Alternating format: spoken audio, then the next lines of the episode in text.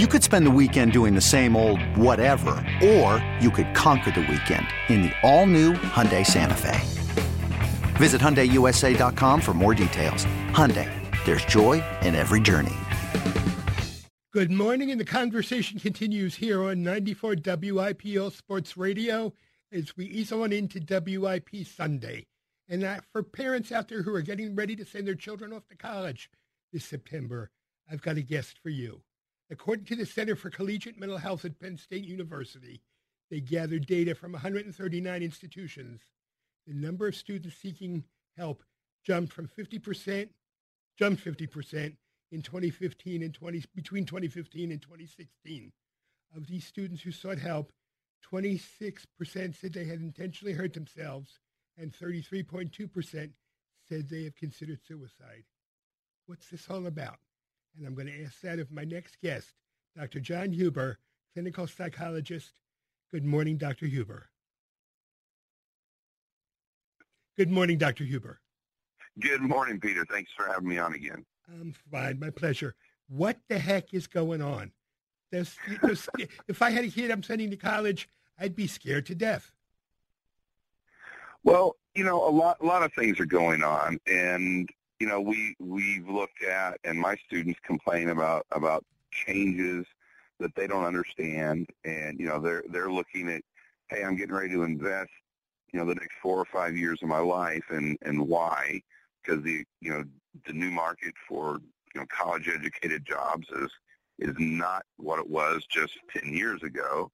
And they're they're confused. They're scared.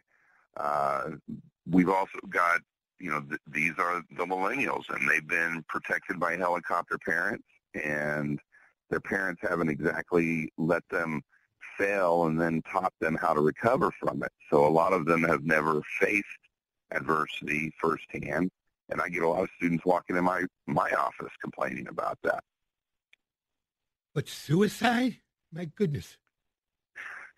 Well, and it, it, it's that is a scary thought. I mean, the millennial group right now has the highest rate of attempted suicides of any previous generation, and it skipped from the second highest to that, you know, to the percentage they're at now. They're at 20% attempted and the next highest generation actually were the baby boomers at 16%.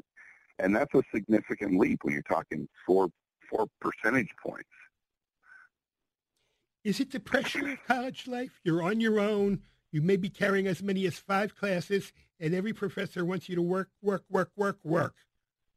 How much of well? Well, I think you know that is true, but you know, college students have a lot of downtime and they don't really know how to handle themselves. You know, uh, it's it's traditionally been the thing that you know kids in college go to school and they're having to learn, they're having to adjust. They're the first time in their life that you know a teacher or a parent's not standing there holding their hands and saying, you know, don't forget you have to you have to study tonight, and don't forget tomorrow you have a test, and don't they have to do it all on their own. And in a lot of cases, this, this generation has never been allowed to fail at that and learn to recover from it. So they don't have the coping skills. And it's, it's a scary thought. A lot of our schools are trying to make adjustments and, and doing things like upward bound, you know, the, the year before they go to college or the summer before they go to college, having their students come in and work on, on hey, what life is going to be like when you're in the dorm room and if you decide not to go to bed till four in the morning and you have class at eight, well, how are you going to deal with that? How much of it is dorm life? Um, you move into a dorm room. It's probably the size of a large closet, and you've Just got about. a and you've got a roommate, and you hate your roommate. I mean, you're you're a neat freak, and he's a slob. Exactly. Uh, you know, it's funny. I actually did did did a lecture at my university this summer on that one topic right there, and I was amazed how many students stayed after and had specific questions and concerns on how to deal with that. Uh, that that is a problem, and some of the problems now are, well, look at look at their social media. That should tell you everything. And I'm like, whoa, whoa, whoa, that that's not real life. That's this artificial thing. You know, do y'all ever go out and do things as as you know a, a roommate and say let's let's figure out who we are and what's going on in, in this world and how we can adjust. And I get blank stares. Then there's drugs, alcohol, and sex. Oh yeah. and and the other side of that too is, you know, they're right in the prime time for mental illness. We know most mental illness occurs between the ages of 16 and 25 years of age. So they're right in that peak time. And a lot of it has to do with, again, they're not sheltered anymore. So these things uh, surface and become significant in their lives. And where do they go for help with that? Hopefully they go to college health services. And the college health services are really good at doing things like oh, I, I'm homesick. How do I deal with that? Really good about dealing with how do I, I study and prepare for my classes. But when they get serious mental illness issues, they tend to escort or take the person on to uh, hospital emergency rooms or state hospitals. And a lot of our students are afraid to go to those facilities. It, it's turning out. Is there still among the millennials the stigma of mental health. I'm not crazy, so I'm not going to a counselor. Yes, it still is. Um, they're they're more willing to talk about it, but when it comes down to brass tacks, it's it's still there. So how do parents, how do we as parents prepare our children for this life, knowing that there's this mental health Grand Canyon that they could fall into? well, the first thing I recommend to to parents that I work with and I get I get kids as young as six years old, seven years old in my office. Uh, I I recommend that you know you let your kids fail sometimes. They don't want to turn in an assignment. They're afraid to, you know, that or, or it seems overwhelming, and so they just give up. And and we don't want parents to step in and finish that assignment for them. I want you as a parent to let your kids not complete that assignment? And then how do they deal with the aftermath? I mean, you know, when you're in third grade, fourth grade, fifth grade, you know, that GPA is not going to affect you getting into college. And the kids need to start learning how to deal with perhaps uh, teachers who have really extreme expectations or maybe the fact that they need to pick it up and perform at different times in their lives and they need to learn their consequences for not doing that. Now that's interesting. If I failed and I'm of a certain age and came home and said I have a I have an E or I didn't turn in the assignment and teacher got mad, I got a smack in the head from my father. so did I. Uh, and I got I got told, you know, you're you're you're a reflection of me, and if you don't do that, it makes me look bad as a parent. Today we don't get that. I have I have parents bringing their kids into my office and then telling me how they went to the principal or to the teacher and told them how bad a teacher they were for letting their kid not complete an assignment and fail. Mm. And that's we, pretty scary. We send our children off to college, and sometimes they're close enough that we can jump in the car or even jump in a plane and go visit. Yes. How often should a parent visit? I think the parent should uh, be in touch with their kids at least you know every two or three days see how things are going uh, if you have concerns with your child i recommend that you get uh, a letter from your child with their signature that gives you the right to uh, communicate with their professors and talk to them about what's going on in the classroom have the students sign it and date it scan it into a, a pdf file and then make an email contact to all all those students, professors. Uh, tell them, you know, you you stay in contact with your child, and uh, you just want to know if things are falling apart, and email them periodically. Uh, they've got, in my my case, I've I've had semesters where I've had upward of 14, 1500 students. So uh, if, if I get in, you know, inundated with emails every single day, they don't get answered. So give me a week, 10 days, maybe two weeks, see how things are going on, and are, is my student coming to class? And it's pretty interesting when you get an email like that and you tell your tell that student in class that you need to show up in, in their off in your office hours, and those students start checking in on you. It's amazing how they start becoming more responsible, showing up to class, and their grades turn around. Well, that's and you don't even have to tell them the parents have contacted you. You just call them out. That's interesting to me, though, that you have to get a letter from your kid because it's an astounding fact. But once they're off to college, they're considered adults. And even though you're paying the tuition and you're paying room and board as a parent, you're not entitled to know anything. Just because you're not. I can't even tell you if you're they're in my class on my roster or not. Uh, I have to get consent from your child to do that. Maybe that's a document you ought to get the child to prepare before he goes to college. I think so, and you need to have probably renew it every semester.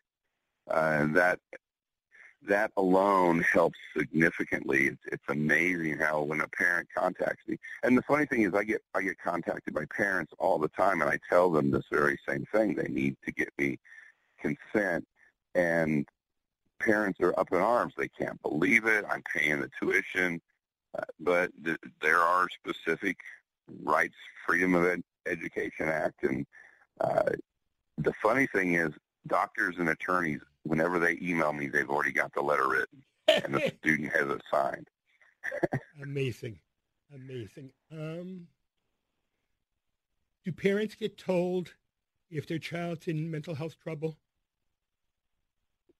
That's another thing that that is uh, disconcerting. Again, that that if they go to a professor uh, and they've got consent to communicate with the professor, the professor may say something to the parent that hey, there's some stuff going on here. If they go to the clinic, the student goes to the clinic. They're not going to go necessarily and reach out to the family unless there is a crisis, like the student attempts uh, some kind of suicide or self-harm and ends up being hospitalized, that the parents will usually get contacted in that situation. But if they're just going in to see the counseling department to deal with being homesick or dealing with managing time and, and how do they be this independent person, they're not going to get notified unless the student lets them have access to that. Scary. And you're listening to WIP Sunday here on 94 WIP. My guest, Dr. John Huber, clinical psychologist. We're talking about mental health and children going off to college. More than 75% of all mental health conditions begin before the age of 24. Now, Dr. Huber, I have to run a few commercials, so I need you to stay with me. We'll be back in just a bit. The WIP All time, right. 715. And we're back. It's WIP Sunday. My name's Peter Solomon. My guest, Dr. John Huber, clinical psychologist, and we're talking about mental health and kids going off to college. My name's Peter Solomon. Know, doctor, I'm glad you talked about going to the counseling center because I have a confession to make. I was in college, and that was a few years ago, um, and I was drowning. I was drowning in terms of my um, courses. I remember one course. Um, art history where you had to memorize 150 slides. And that was like beyond what I could do. I went to the counseling center, got assigned a really good counselor. He taught me how to think. He taught me how to write. He taught me how to cope. And I owe at least three quarters of my college degree to this man because he got me through. And that's a really important thing. It um, is. If you find it one is. that works, it's really, really important. So I salute him. Um, Is there prevention we can do? Is there prevention we can do? Well, much like the, the, the counselor that you talked to, having our kids learn how to be independent, study on their own, how to deal. I mean, you know, some kids benefit from learning how to do something as simple as meditating because they can clear their head and find where where they're going. So getting your child into, and it doesn't have to be meditation, like you know, you, you spend hours doing things, but it could be as simple as getting them into a set routine that they go and, for example, jog three or four times a week, so they can clear their head and they can work through and balance balance their life. Because that's one of the things that is very difficult for our incoming students and then even students who are there. It's how do you balance life? They're there. They're trying to be social animals. They're trying to make friends. And a lot of these friends that they make, if they're good, successful relationships, will stay with them the rest of their lives. And so they see the importance of it at the same time. If they're not maintaining their grades, and then it's all for naught. So they focus on that. And then in a lot of cases, our students are having to work themselves through college today that weren't before. So they have work pressures on top of everything. And it is a real adult struggle, even though they're still in school. What about medication? Kid goes to the health center, the health center offers him a pill. Should a parent accept that? Well, I'm I'm not against medication. The problem is that it, it becomes a crutch in a lot of cases because a lot of you know I have students walk into my office all the time saying things like, "Oh, well, well, my doctor won't give me Adderall because I'm in a different city. You know, I don't I don't live in Houston anymore, and we're in Austin, or I'm from Oklahoma City, and they won't, you know, write me the script here because I'm here in Texas." Uh, it, you know, we have to look and see what they're what they're dealing with as far as uh, the medication, the types of medication, how frequently they use it. You know, when I have students who tell me, "Oh, I only need it during finals," then it's not a real. I mean, it, you're dealing with stress that, that you can't, you know, have this kind of demand for this medication. The rest of your life, you don't need it you only need it when you're at these peak times, that that makes me concerned as a mental health provider that you really don't need the medication. You need to learn different coping skills for that situation because the rest of your life is functioning well. And I'd like to say thank you to Dr. John Huber for being with us this morning and giving parents some things to think about as they pack their child and send them off to college. Thank you, Dr. Huber. Thank you. It's been my pleasure. And it's been WIP Sunday. My name's Peter Solomon, 94 WIP. And I have a little something to remind people of, because it is the 4th of July weekend.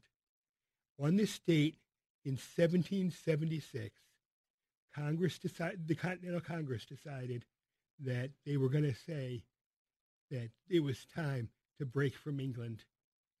And the exact words they put out there, um, can't find it, so I confess, um, it laid the foundation for the Declaration of Independence, which we're going to celebrate on Wednesday. Stay tuned as we continue WIP Sunday in just a bit. My name's Peter Solomon. We'll be right back. And we're back in from um, college mental health problems to drug and alcohol problems, whether they're a college student or whether they're a grandmother. I'd like to say good morning to a very famous man in the addiction field, Chris Prentiss. Chris is the founder and director of Passages. Passages, you may have seen the commercial on TV because I know I have, treats in a luxurious setting alcohol and drugs. Good morning, Chris Prentiss. Good morning. What what what's what's um, Passages all about? Help us understand it. What is addiction about? Now, what is um, Passages about? What do you do?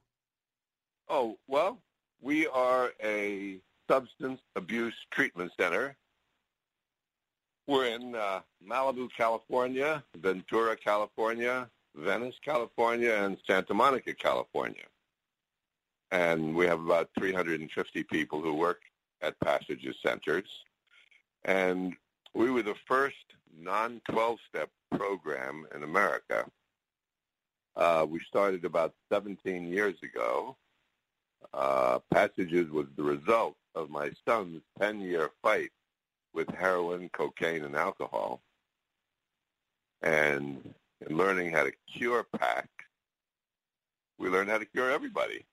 And when we were finished with that 10 years and we had finally found the reason that Pax was doing his drugs, which is at the heart of everyone's addiction, the reason, about three weeks later, he said, look, we know how to do this. Let's do it. So here we are, 17 years later, we're still doing it. And Passages is a, uh, a model. And now, because of Passages, there are probably two or three hundred treatment centers in the United States who are advertising that they are non-12 step. Most of them say we do what Passages does, but um, that's actually not true. But whatever the case may be, the um, underlying conditions for all addiction, there's only four conditions, only four reasons. I know it sounds like there may be thousands, but there are actually only four reasons why people become addicted, apart from the addictive quality of the drugs themselves. And uh, the first one is a chemical imbalance. Um, we have 51 neurotransmitters in our brain, and some of them get out of whack. And when um, passages started for the first three and a half years, everyone who came to passages was given an electroencephalograph exam, which means that we hook eight electrodes up to their skull. We read their brainwave patterns for 15 minutes, then took the quietest 10 seconds of it when their brain was at rest. And we ran it through a computer that had the baseline in it. And we found that every single person, all the people, if there wasn't one exception, had a brainwave pattern that was outside the normal range. Hmm. So top of the list for addiction is uh, neurotransmitters that aren't firing correctly. The second reason are events of the past they haven't been able to reconcile, things that happened to them along the way when they were children or later, some trauma, some event that they can't get past, rape, brutality, um, all the things that happen to people on the way up as they're aging, and they just can't get past it. And the third thing are current conditions they can't cope with. Anything that causes real stress, failing marriage, failing business, long-term illness. And the last thing are things they believe that aren't true. Because since 1935, when the 12-step programs began, they've been telling people that alcoholism and addiction are diseases and that they're incurable. And when you go to a 12-step program, they tell you that the best you can do is manage your disease and that you're going to have it for life, that you have to get a sponsor, you have to go to meetings multiple times a week, you have to call your sponsor every day. None of that's true. Alcoholism and addiction are not diseases. We have treated thousands and thousands of people, cured them actually, come through the Passages program, who've never seen anything that even resembled a disease. For instance, Alzheimer's, cancer, those are diseases. You can't quit those. But millions of people quit this every year on their own.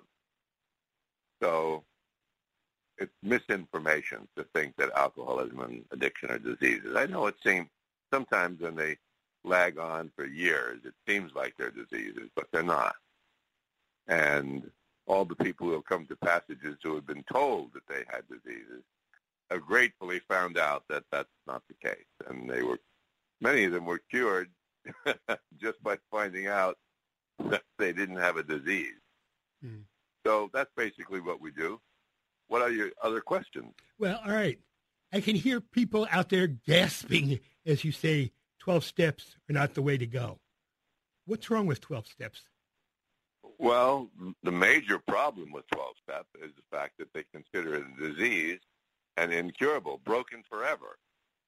And, you know, one of the main uh, basis for cure is hope. And they take it away from them, broken forever. And they take their power away from them. And, you know, I don't know what the actual statistics are, but the people who have studied it have told me that the 12-step programs have a success rate below 10%. And in the first three and a half years we were in existence, when we could still keep in touch with all of our graduates, they were reporting an 84.6% success rate. And so I don't think we don't do it anymore. We don't keep in touch with them. There's too many people to contact, but I don't think we've gotten any worse at it. I think we've probably even gotten a little better at it. But the problem with the 12-step programs is that they don't believe in a cure. Mm-hmm. What what do you do in therapy? So I mean, you mentioned the um, electroencephalogram. What happens? And someone goes. Oh, what else do we do yes. for people? Yes. We, when a person checks into passages in Malibu, there's a 10-person team that works with them. Uh, we do. We have therapists who work with us who are highly skilled, highly trained people, and they're looking for one or more of those four causes that I mentioned earlier. And when we find them and we cure them, the addiction ends. You know, no one wants to be a junkie and no one wants to be an alcoholic, you know, and actually, you know, we don't even believe in those words. I mean, they may apply to people who drink all their lives and never stop, but, you know, um, they're just people who have um, been drinking or doing drugs to cure some underlying condition, to not to cure it, but to deal with it. You know, when a person is in a situation where their business is failing and their marriage is failing and they're in, under great stress, you know, they come home and there's, there's nothing that makes them feel better except a drink.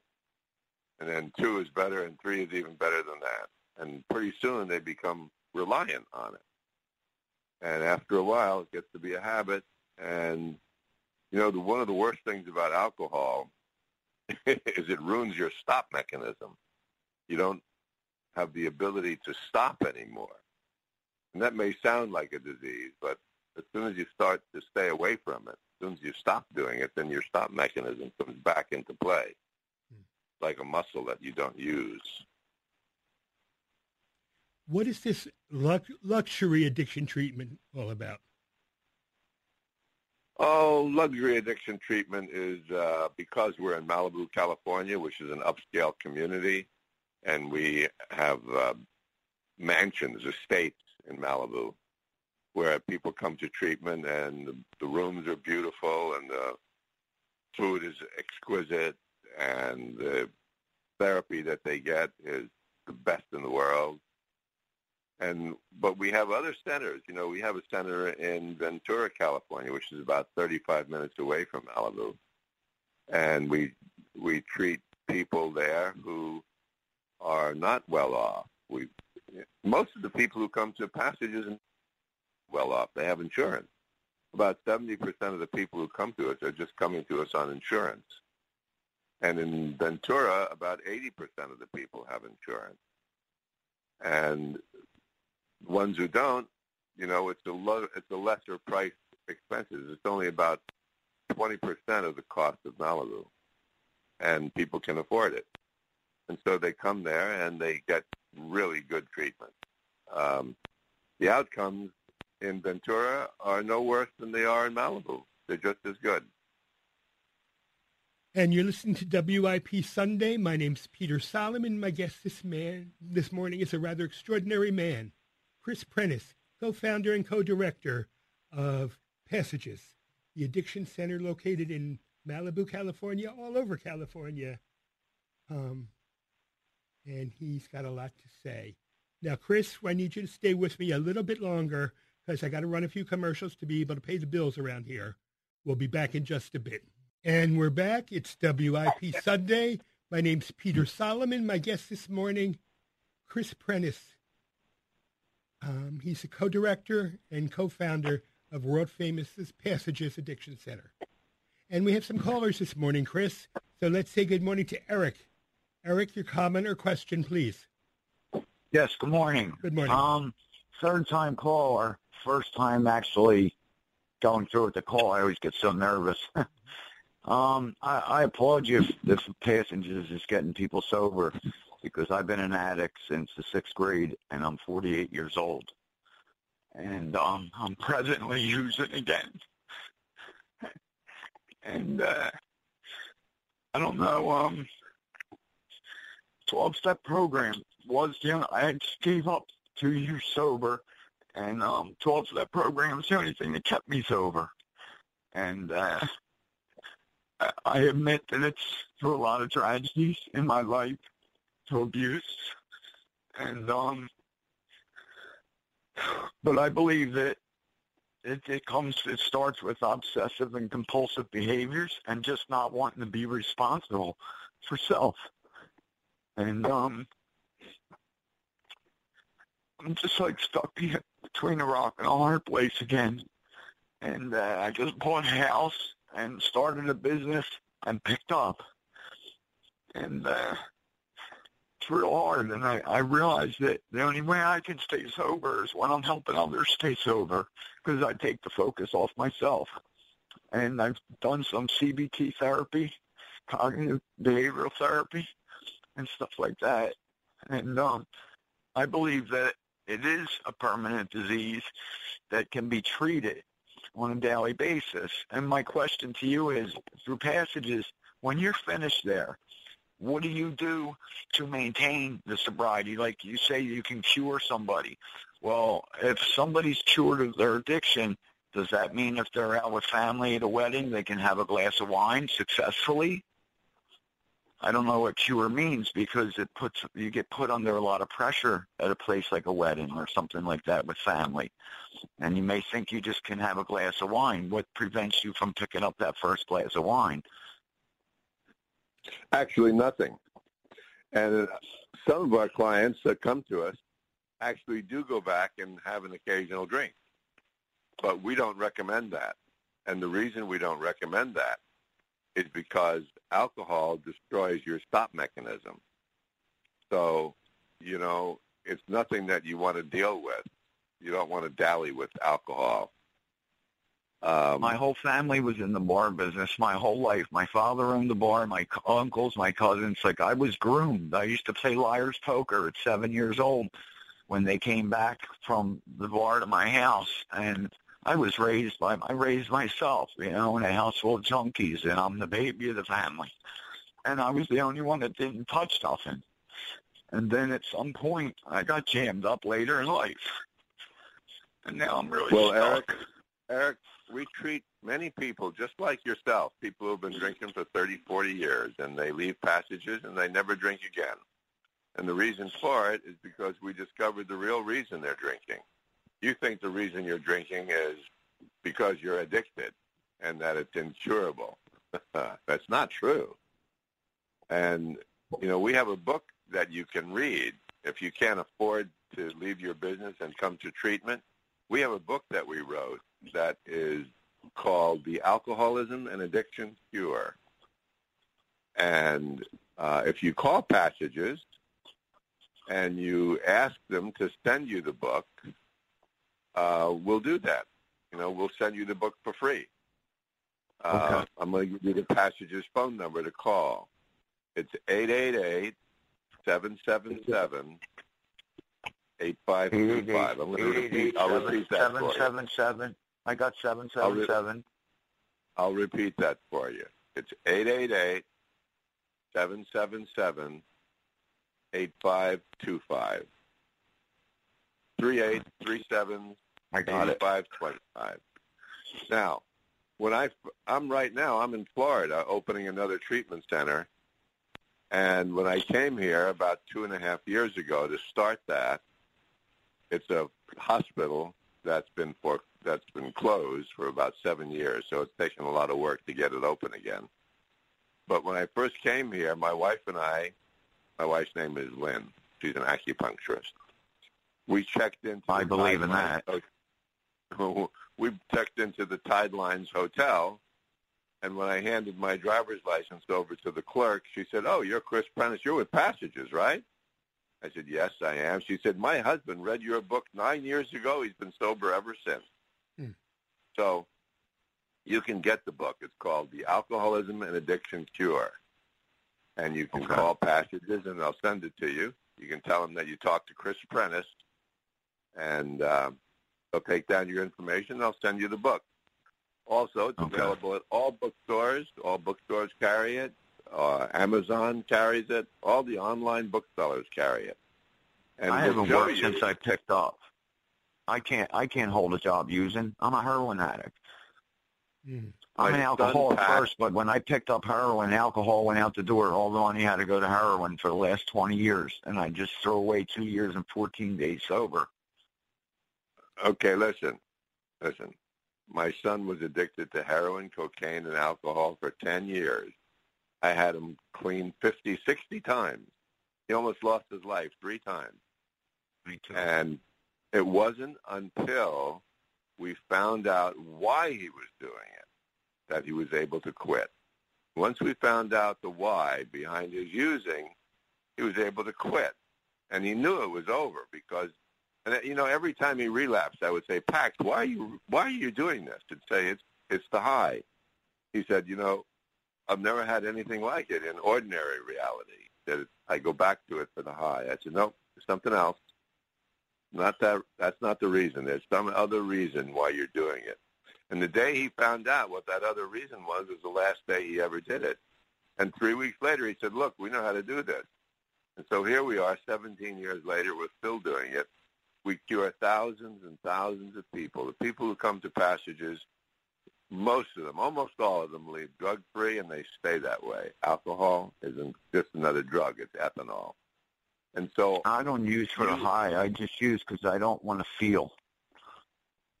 Yeah, right. Because my self-esteem, my, my self-esteem is so low. The first time I went into rehab, I was in a basketball game. I was a te- still just 22 years old, I think I was. And in a basketball game in that rehab, I someone tripped and their shoulder hit me in the jaw, and I lost nine teeth right there. Ooh. There went my sobriety because now I have no teeth. and I have no way to get them fixed. And for the last since 1999, when that happened, my, my self-esteem is so low. I don't socialize with nobody. I had beautiful teeth, and there was nothing I could do about it because they said that I signed a waiver if I get hurt in there, and I can't afford teeth. I so said I, I haven't smiled in 20 years, and I know that's the root of it. Are those teeth still missing? Yeah, I have no teeth. I have two teeth left, and it's due to an accident. In a Well, you know, rehab, that I signed a waiver. I can't sign nothing, and ever since then, I haven't socialized. I don't have one friend. I have nobody. I'm all alone. Well, you know, getting new teeth isn't that expensive anymore. Look into it. They want twelve grand. I did. That's ridiculous. That's ridiculous. You spend more than that on drugs and alcohol every year. Yeah, ten dollars a day though, and ten dollars at a time. It's hard to you know come up with the the actual money. I don't know. Lump I just that's that's that's that's, that's I'm not saying that's why I'm still using. I'm using because I want to use more than I want to stay sober right now. That's the bottom line. And I know that because once I pick up, I can't put down. Something has to put me down. Either the law or or or you know, like I went to get a bag of dope one day, ten dollar bag of dope, and I didn't come home to my family for seven years and six days. I lived in the street. You know, that's the kind of addict I was because I didn't want no one to see me that way. Right. Well, look, Derek, you know, you've had a tough time. You can end it any time you want. Call the number that I gave you, eight eight eight seven seven seven eight five two five. Ask them to send you a book and read it and follow the information in the book. Just read it and follow it. Pax's story is in the book. He wrote it himself. Eric, And let me tell you something. Pax was far more addicted than you have ever been. And you'll read his story in the book and it'll give you some hope because if Pax can get cured, everyone can get cured. And you know something? We have, believe it or not, Eric, you know, we have people who come to passages who have far greater stories, terrible stories about what happened to them in their lifetimes than yours. And they get cured and they don't use drugs or alcohol ever again. You know, one of the things that's the hardest is the belief that you can't get cured. You know, when you when you believe you can't do something, you don't even try to do it. I mean, why would you try to do something you don't believe you can do? But you can do it, and you will do it. All you have to do, read the book, understand what you're doing, follow the directions in the book, and you can be cured as well. I'm going to try to get in. I'm I'm hoping to get into a detox to to get me to stop, and then go from there. I, until I stop, I can't get any kind of help. I, I can't go Yeah, through well, a cold listen. turkey no more. Do you have the money for detox? I have um insurance, Okay, but they're well, only going to offer me methadone maintenance. Is all they're going to offer me. Who is your insurance company? Aetna Better Health.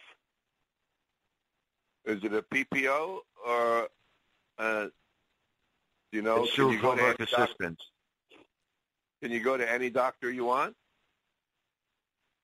Well, I do have a family physician, but I'm pretty much can go to anywhere I had to, like any hospital or yeah, well, I do have case, a family. Come, in that case, you can come to Passages. We accept their insurance. Think about it, Eric. Eric, I I don't to. know how I would get there. Well, you'll figure that one out, but don't worry about it. Just take the first step and pick up the phone, call, and get the book. The I will. Alcoholism Addiction Cure, and read it. Eric, this, Okay. is, this is Peter, Eric, Good luck, Eric. and I I want to. listen to you every week, Peter. Thank you. I want to say how much I admire your courage in picking up the phone and talking to us today. So thank you. Hmm. Thank you. That's the, that's the first step, picking up the phone. Absolutely. And we got to move on, unfortunately, Eric. But Eric, you stay in touch, all right? Call us again, please. Let us know how you're doing. And I want to say good morning now to Scott. Scott, you're on the air.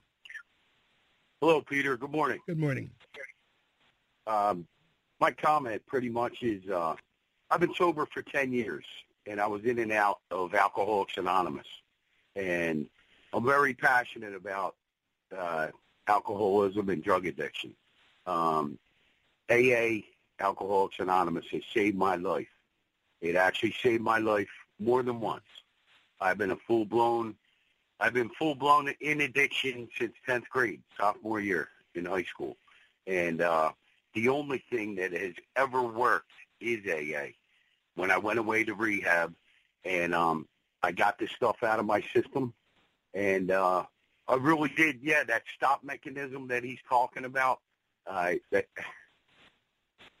what gave me hope in in rehab is when you find out that alcoholism is a disease, and I truly believe it is, because once the phenomenon of craving sets in, the the push of obsession of mind and body.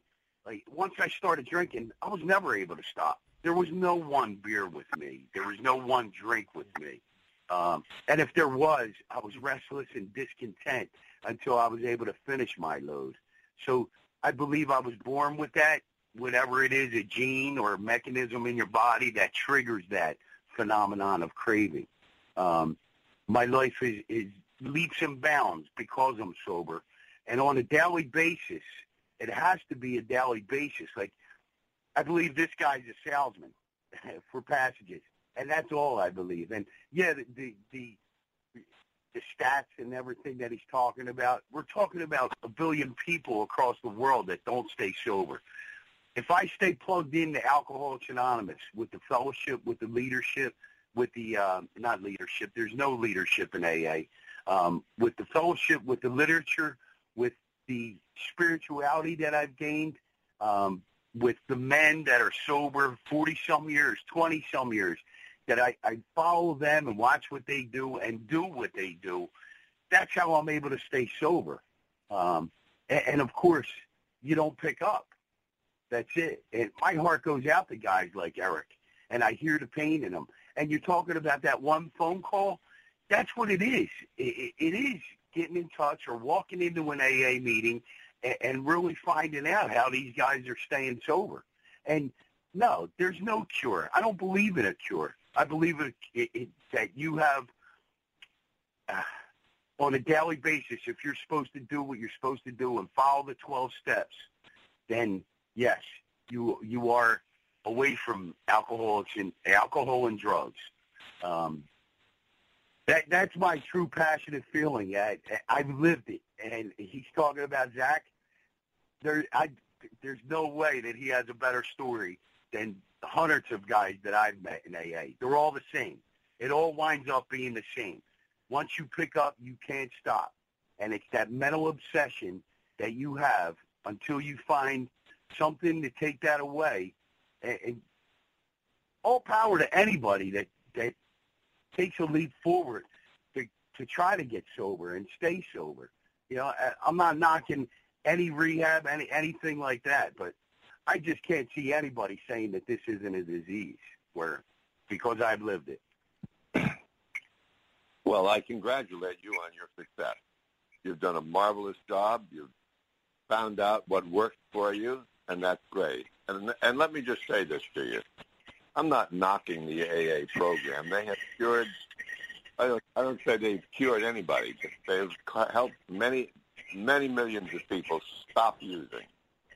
But the fact is that we have a method that we use and those people don't go to meetings every day or every week. And they don't call their sponsors. And they're just as free from it as you are. It's all You're about saying what that works. These people have to call their sponsor every day. They have to um, go to a meeting every day or every week. Nothing has fulfilled my life more than watching another man or woman, for that matter, transform their lives by believing that they can stay sober. And and for us to make a meeting once a week, twice a week, three times a week, I go as much as I can because that guy sitting there in pain that I know that I've been through and I can help that man by doing what I do. And here, look All right. Thank you so You much, know, Scott, for your story. I life, for, it's life or death, and please don't knock AA. And you're you're you're putting it. It sounds like you're putting it down, Chris. It really does. And and Okay, well, look, in, in one way, in one way, I am. Because I know you are, we, and that, that oh, Go because ahead, we sorry. don't believe, listen, we don't believe that addiction is a disease. We've proven it over and over and over again. Addiction is not a disease.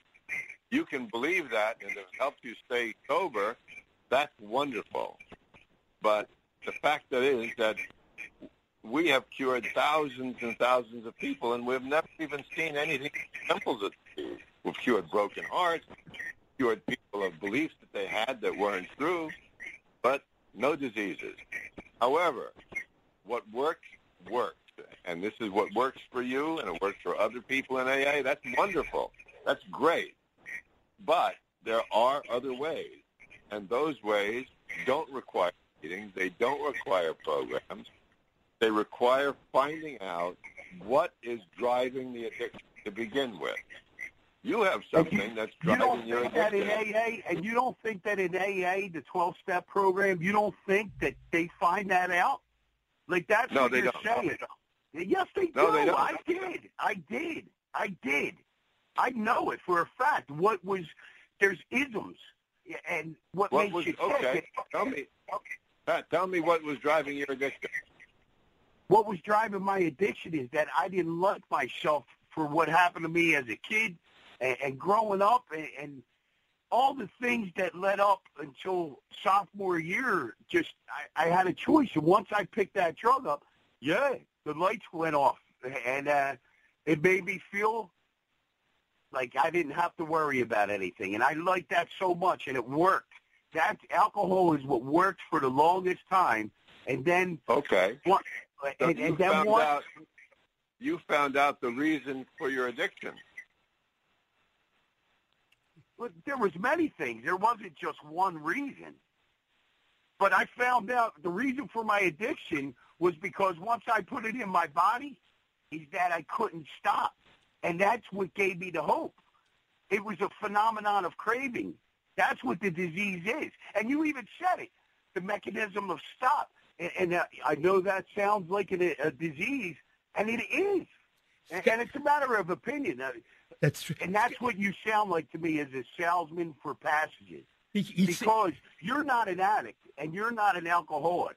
And you don't know No, know I'm not. yeah, you might you might seen your son go through it. But you don't know them feelings that millions of people across the country are going through on a daily basis to fight this addiction. It's horrible. It's absolutely Oh, horrible. And the 12 step program, And the 12-step program of Al-Anon, the, the people who have those broken hearts, that helps them tremendously through the fellowship and, and dealing with other people. Like these 12-step programs are the best thing that God has ever created. And the smartest people on earth are the ones who put them two men. It took two men, Dr. Bob and Bill Wilson, to put this AA together. You know what I mean? And they right. found that fellowship, and then a hundred men put that Alcoholics Anonymous book together that you don't have to buy. That, that any alcoholic will be free, will, will be willing to give it to you for free. Alcoholics meeting, AA meetings are free to go into, hey. and it's it is a cure on a daily basis. Scott, Scott, Scott, Scott, I'm sorry, I got to stop because it's time for Sunny Hill, and I appreciate your call, and it works for you, so I congratulate you for that. It's taken a lot of courage to stay sober, and I appreciate that. Thank you. Take care. And I want to say thank you as well to Chris Prentiss. There's many roads to the same destination, and it sounds like AA is one of them, and Passages is another. So thank you, Chris Prentiss. You're welcome. And one more time, that phone number. 888 777 8525. Thank you, you Chris. Can call there for an appointment to come in and join our program. We'll take insurance, or you can ask them for a free book, The Alcoholism and Addiction Cure. Thank you, Chris Prentiss. And stay tuned for Sunny Hill. Interesting and provocative discussion in the living room. My name's Peter Solomon. Nothing left to say, but have a good day. Okay, picture this. It's Friday afternoon when a thought hits you. I can spend another weekend doing the same old whatever, or I can hop into my all-new Hyundai Santa Fe and hit the road. With available H-Track all-wheel drive and three-row seating, my whole family can head deep into the wild. Conquer the weekend in the all-new Hyundai Santa Fe.